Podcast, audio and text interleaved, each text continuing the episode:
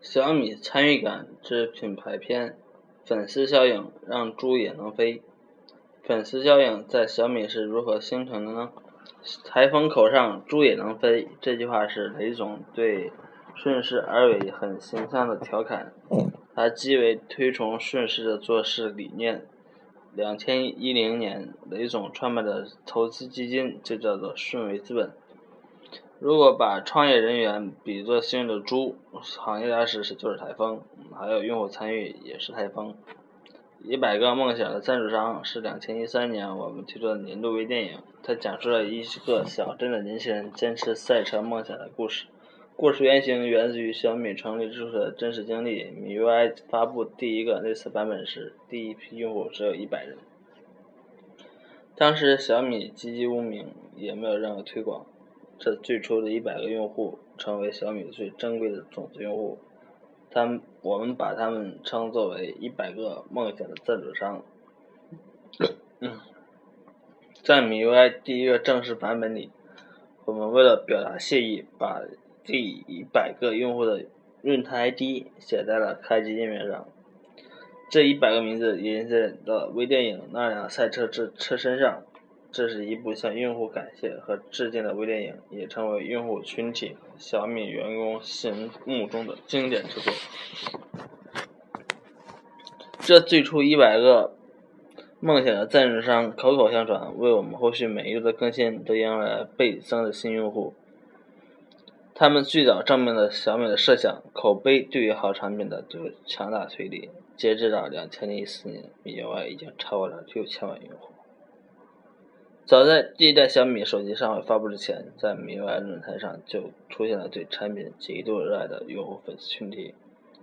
最早这一统称号并不统一，有的叫米友，有的叫米饭，有的叫米粉。米粉是小米活跃用户的总称，他们积极参与到小米的产品研发和品牌塑造的各个环节中。2011年7月。我第一次面对媒体说小米做发烧友的手机，说我们相信好产品会说话，用户会相互推荐我们产品。很多人都不相信小米会成功，但这正是一个又一个用户对我们的认可，推动了我们前进。所以小米内部有一句话，因为米粉，所以小米。我认为粉丝效应是无法设计的，可以理解它是互联网思想家凯文·凯利失控理论的一种表现。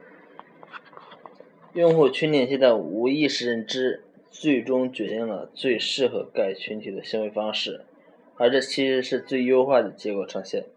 粉丝经济效应出现后，有的企业也看到了其中价值，但他们恰恰做反，在开始做用户活动之前就刻意策划了粉丝群体名称，反而让用户失去了至为重要的参与感，这并不可取。粉丝效应都是从一个小群组开始，大家因为某个共同兴趣而聚在一起。去中心化的互联网未来将分化出无数的兴趣群落。小米先做MIUI 软件系统，再做手机发布硬件。软硬件都是坚持为发烧生，手机硬件高性能，软件系统高度可定制、可玩性。产品特征鲜明，吸引了很多发烧者用户。MIUI 最早的100个梦想的赞助商是小米用户的前一年。MIUI 发布后的1年，50万发烧友用户是小米硬件的种子用户。